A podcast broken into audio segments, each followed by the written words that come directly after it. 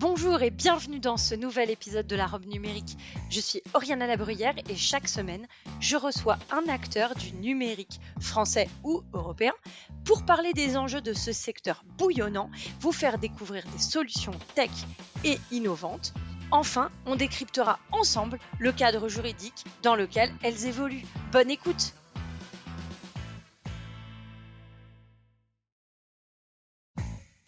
Bonjour à tous et bienvenue dans la robe numérique.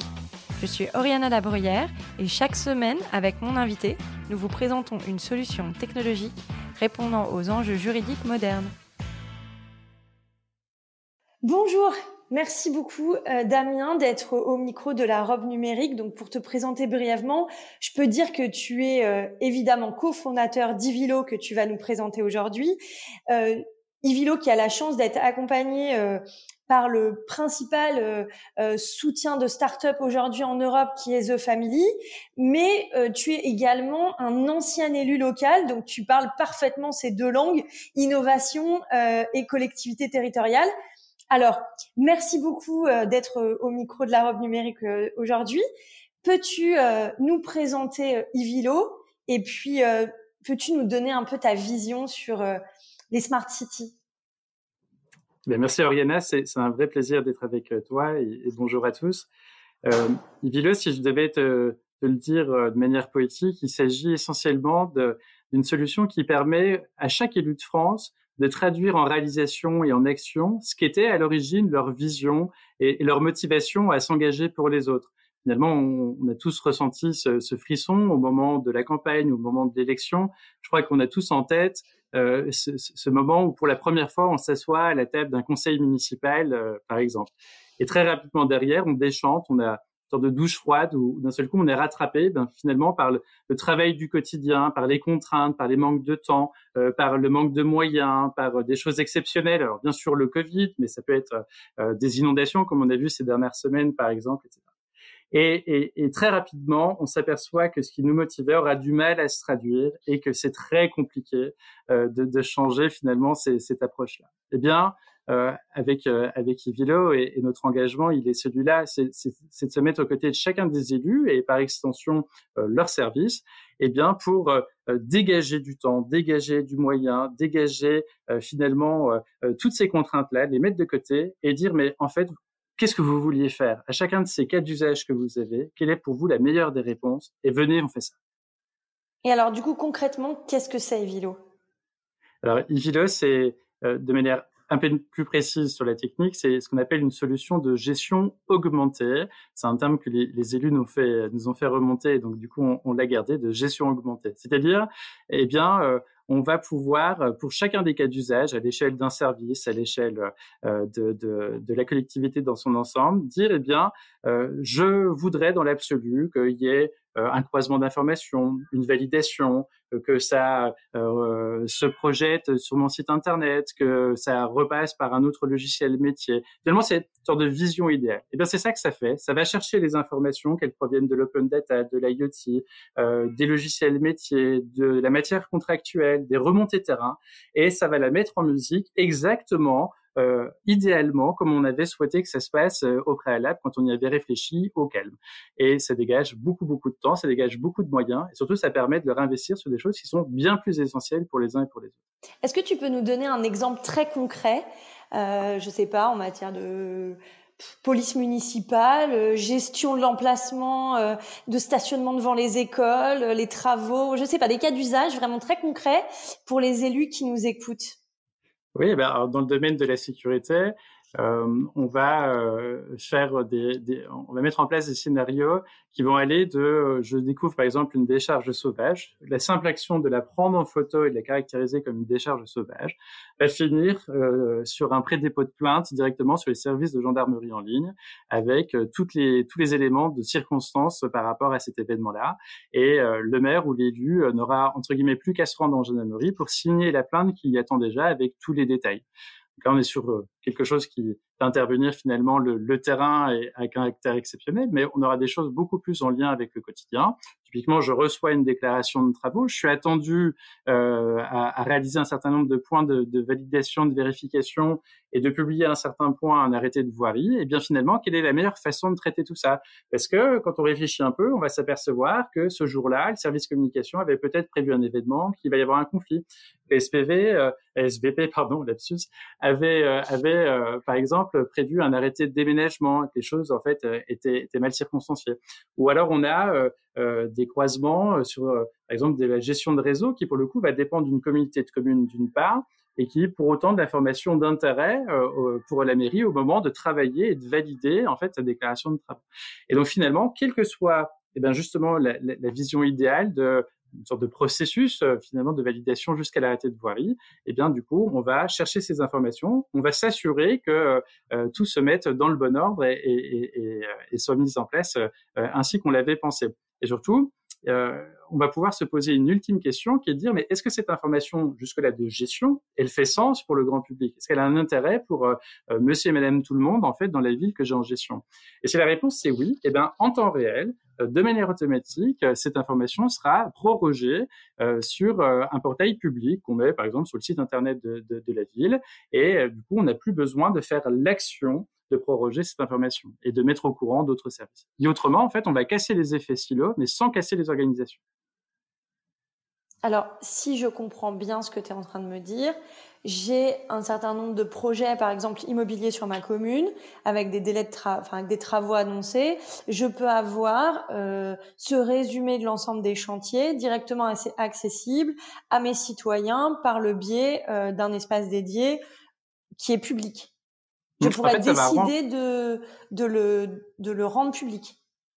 Oui, en fait, euh, à chaque fois qu'on on va se mettre d'accord sur une réponse idéale, euh, euh, on, on, va se poser une ultime question. On va dire, mais est-ce que cette information, elle fait sens pour le grand public? Et si la réponse c'est oui, eh bien du coup, elle est prorogée, elle est rendue immédiatement accessible, sans que quelqu'un ne fasse l'action de la rendre accessible. Et donc, euh, c'est finalement, on a toujours ce souci de, de, maintenir à jour, de proroger, de qui le fait, est-ce qu'on n'est pas sous le coup d'un congé, d'une absence, euh, où on est pris par autre chose, et, finalement, euh, les bonnes intentions ont du mal à se transformer durablement en réalisation. Là, on n'a plus jamais à se poser la question, ça part tout seul.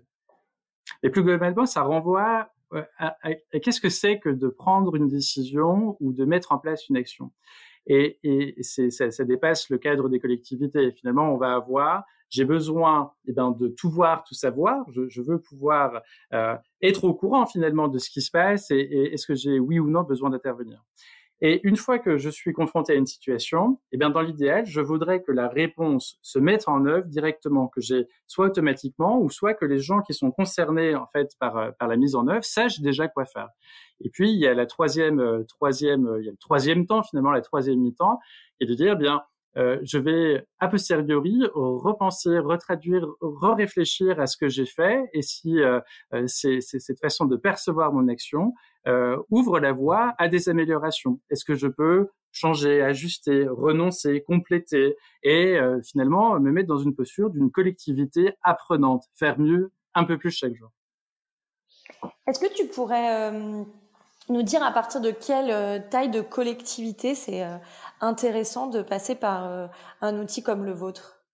Alors, on, on, passe notre temps à battre nos records vers le bas. Le, et, notre plus petit client historiquement euh, est une ville qui fait 5000 habitants en tant que ville et un territoire qu'on aime qu'on aime beaucoup. Euh, et je me permets de citer, une ville qui s'appelle Baume-les-Dames euh, dans le département du Doubs. C'est une typologie de ville que moi j'adore puisque c'est au cœur de leur territoire, d'un territoire rural. Euh, c'est le cœur de leur communauté de communes, euh, entre des agglomérations, mais pas tout proche quand même. Et donc, euh, la vie s'organise autour de cette ville-là. Et ce qui est intéressant, c'est que à l'origine, il n'y avait pas beaucoup de capteurs, pas forcément de nombreux logiciels métiers et des procédures qui étaient essentiellement le fruit de l'habitude. Et, et bien cette matière-là suffit malgré tout à, à justement à repenser l'action, l'action à ce niveau-là, de dire bien moi service urbanisme, moi service patrimoine, moi service sécurité, par exemple police municipale, etc. Eh bien je passe en revue tous mes cas d'usage et je les résous une bonne fois et je je me décharge finalement mentalement du stress, de passer en revue, de me demander si je suis pas en train de rater quelque chose. Et finalement, je me reconcentre sur là où il y a de l'intérêt. Et à partir de là, il n'y a plus de limite en fait euh, vers euh, vers le haut. Euh, on traite avec des arrondissements de Paris et il y a toutes les tailles en fait entre entre 5000 habitants et il n'y a pas de limite haute finalement. Ok. Vous intervenez du coup à l'échelon communauté de communes également? Alors, bien sûr, et les deux en même temps. C'est ça qui est intéressant, c'est de dire finalement, les compétences peuvent être une partie au niveau de la ville, une partie au niveau de la communauté de communes, par exemple. Et euh, pour autant, s'entrecroiser, ben, si je reprends mon exemple des déclarations de travaux euh, tout à l'heure, on est exactement là-dedans. La mairie décide, mais une partie des travaux sur les réseaux peuvent être déterminés par la communauté de communes. Et c'est ça l'intérêt, c'est de pouvoir finalement casser euh, cet effet euh, découpé euh, administrativement et que l'un et l'autre profitent finalement du travail de l'un et de l'autre. Et si on se positionne à l'échelle du citoyen, bah, finalement, on a un habitant à l'échelle de son territoire et qui profite cumulativement de l'action publique. Mais euh, si on va au-delà de tout ça, ça marche aussi avec des services de département, des services de région, euh, avec des bailleurs sociaux, avec euh, toutes ces structures, les sociétés d'économie mixte. voilà. chaque fois qu'on retrouve l'action publique et, et qu'il y a besoin d'organiser mieux et, et, et de, de, se dégager finalement des capacités à, à, servir le projet commun, eh bien en fait on est là. Tu peux nous donner un exemple de organiser mieux avec les bailleurs sociaux? Alors oui, alors typiquement, euh, euh, ça, va dépendre des compétences des différents bailleurs sociaux, mais euh, une des principales contrainte euh, qu'on retrouve au niveau des bailleurs sociaux, c'est de réussir à avoir une vue consolidée et qu'on puisse interroger au niveau d'un parc. C'est-à-dire où sont mes bâtiments, où sont, euh, quels sont les mètres carrés, qu'est-ce à dire de la vacance, euh, qu'est-ce à dire de l'état énergétique, par exemple, de, de, de, mes différents bâtiments. Et au moment de prendre des décisions, bah, si je reste sur mon dernier exemple, de dire euh, j'ai un certain nombre d'enveloppes à, à, mettre à mettre en place et je veux donner la priorité à un certain nombre de bâtiments, pouvoir suivre les travaux et pouvoir interroger tout ça, c'est-à-dire à, l'échelle d'une année, à l'échelle d'une typologie de bâtiment, à l'échelle euh, d'une zone géographique, par exemple, et eh bien de pouvoir suivre suivre tout ça. Et l'intéressant, c'est que peu importe le nombre en fait de bâtiments, vous allez euh, euh, pouvoir requêter l'intégralité en deux clics. C'est fait pour que n'importe quel utilisateur, expert ou, simple personne qui consulterait de l'information puisse tout voir, tout savoir en, quelques clics et, agir sur son parc. Euh, ensuite, il y a des enjeux qui sont liés donc euh, à, à, la partie gestion économique. Quel est finalement euh, l'attachement que je peux faire de différentes dépenses et de différentes recettes euh, rattachées à un logement, à un bâtiment, une typologie, un secteur en particulier, et pour avoir plus d'éléments de, de piloter son action et de mieux faire? Alors, je vais insister un tout petit peu parce que je crois que tu n'as pas répondu à ma question. Quelle est ta vision de la Smart City? La Smart City, c'est un sujet euh, très complexe puisque finalement, c'est un peu comme décide-moi un mouton. C'est-à-dire que chacun y voit euh, sa définition, son interprétation. Et euh, ça me paraît logique dans la mesure où finalement, on en a dit et écrit des tonnes depuis des années et des années, et les réalisations se cherchent encore, se cherchent encore. Et donc, du coup, on ne peut pas confronter finalement une réalisation très palpable à l'idée, l'image ou les projections qu'on avait pu s'en faire dans la durée. Euh, donc, on, a appris à se méfier euh, et voire à se défier de ce terme de, smart city, qui d'ailleurs correspond pas trop à la philosophie de, notre outil. Euh, de ce que j'en perçois, il y a, par contre, deux éléments, deux points très importants qu'il faut pouvoir évacuer tout de suite quand on parle de ces sujets, peu importe le terme smart city ou pas. Le premier, il concerne le sujet des libertés individuelles. Ça me semble très important puisqu'on a des réalisations dans différentes parties du monde qui sont très inquiétantes de ce point de vue-là. Et on a la chance de vivre dans un pays où ces libertés individuelles sont très étroitement euh, contrôlées, euh, euh surveillées. Euh, et, et, et, pour le coup, pour le coup, c'est une chance. Et je crois que dans le monde, la France a une voix à faire porter sur ces, gens, ces enjeux de que pourrait être un modèle vertueux justement de la smart city, respectueux euh, euh des gens et, et qui permette de, de, se reposer une question toute simple. Finalement, comment on fait pour être heureux près de chez soi et comment on peut prendre appui euh, sur euh, de la technologie, sur euh, finalement faire mieux, remettre du bon sens au, au, cœur de notre action. Et la smart city, quand elle, elle parle de ça, elle m'intéresse. La deuxième chose que j'aime pas trop dans l'environnement de la Smart City, c'est ce côté gadget. On a, tellement voulu nous vendre en fait euh, des, des, lampadaires connectés comme étant la réponse à tous les maux du monde que finalement, euh, euh, forcément, on est déçu. On se dit mais ah, c'est tout ça pour ça, mais, quelle, idée, beaucoup de bruit pour pas grand-chose. Cette vision gadget avec finalement des capteurs, des choses à gauche à droite qui font on sait pas trop bien quoi, et avec une cohérence d'ensemble qui, qui est finalement pas très claire. eh bien, en fait, il faut la délaisser. Et ce qui est intéressant, moi, ce qui m'intéresse c'est de repartir, et bien comme on l'évoque depuis tout à l'heure, et bien du bon cas d'usage terrain. je viens de Franche-Comté, on aime bien on aime bien repartir du plancher des vaches et de dire ben, finalement, euh, euh, en fait, je veux faire quoi? Quelle est, la réponse idéale de, la vie, de mon expérience, de la vision des services, de ma vision politique, et pouvoir sortir finalement. Moi, Smart City, elle m'intéresse quand on arrive à distinguer finalement les projets politiques les uns des autres. Vous savez, il y a une défiance euh, très forte. Finalement, on constate que les gens votent de moins en moins. Alors, on s'en émeut, on dit que c'est pas très bien. Finalement, il se passe pas grand-chose malgré tout. Euh, on dit la gauche, la droite, tout est pareil. On mélange un petit peu tout. Euh. Et ben moi, je dis chiche. Repartons finalement, redonnons les moyens à une équipe municipale de mettre en œuvre en fait finalement cette vision, et on jugera sur place. là, la démocratie, elle est très vivante, elle me plaît beaucoup. Et Smart City, quand elle sert ce projet-là, elle m'intéresse. Est-ce que Aujourd'hui, euh, Smart City, donc euh, ville connectée, euh, on a un enjeu alors qui est pas qui est plutôt ancien mais qui est dans les journaux au quotidien maintenant qui est la sécurité de la donnée et plus largement de la souveraineté numérique. Ça, ça évoque quoi chez toi? Alors c'est un enjeu fondamental le, effectivement, le, le, terme de souveraineté numérique n'a jamais été autant présent ces dernières semaines euh, que dans toute l'histoire de l'humanité. D'un seul coup, d'un seul coup, les gens, mais mais, mais c'est bien en fait euh, euh, reprennent à cœur, euh, s'aperçoivent que finalement leurs données euh, ne sont pas toujours euh, hébergées en France et donc sont soumises à d'autres législations que le seul droit français.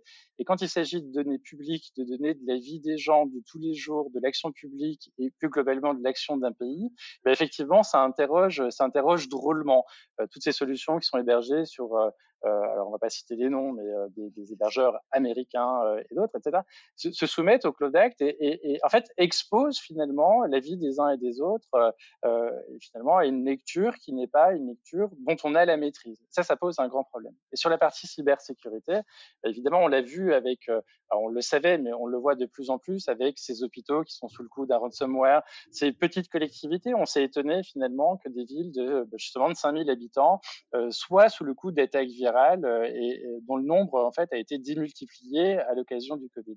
D'ailleurs, euh, on sent les, les, autorités se saisissent de ce sujet-là. Je, pense à l'AMF et à l'ANSI qui au mois de novembre ont publié justement un recueil, un guide des bonnes pratiques pour d'abord alerter et en disant tout, tout, ne va pas se résoudre du jour au lendemain. La cybersécurité, c'est un prérequis. Alors au niveau de, on parle beaucoup de, notre vision et, et, et, et, de la manière dont on veut se comporter auprès des élus. Cybersécurité, chez nous, c'est un prérequis. C'est-à-dire quand, quand certains cherchent à en faire une finalité, euh, chez nous, c'est un prérequis. Mes deux associés cofondateurs sont, sont des anciens membres de, des forces spéciales et justement, euh, euh, leurs expériences les a menés à, à produire des, des, produits euh, justement certifiés par l'ANSI, qui, euh, pour certains d'entre eux, opèrent sur des terrains qui relèvent du secret défense et du secret OTAN. Toutes nos données sont données hébergées en France avec des procédures très adaptés en fonction de leur criticité, euh, redondés, c'est-à-dire que l'histoire de, euh, de, de l'incendie d'OVH ne peut pas nous arriver, euh, etc. Et quand on travaille avec une collectivité, mais toi en tant qu'avocate, tu connais ça par cœur, on, se retrouve sous-traitant RGPD, donc on est soumis et, on est soumis de bonne grâce, on le fait avec beaucoup de plaisir, une obligation de conseil. Et bien sûr, on, adore faire ça puisque quand on traite sur du secret défense, on, est sur des enjeux qui sont plus forts en fait que les exigences du, RGPD prévues par le RGPD. Et donc euh, du coup, du coup, on, arrive à, donner des éléments qui ne relèvent pas simplement des solutions euh, logiciels, pas simplement de d'équipements euh, hardware qui, euh, dont on imaginerait qu'ils sont la, seule solution, mais aussi sur des éléments qui sont procéduraux. Et la somme des trois, eh bien, ça commence à faire quelque chose d'intéressant, qui est un prérequis.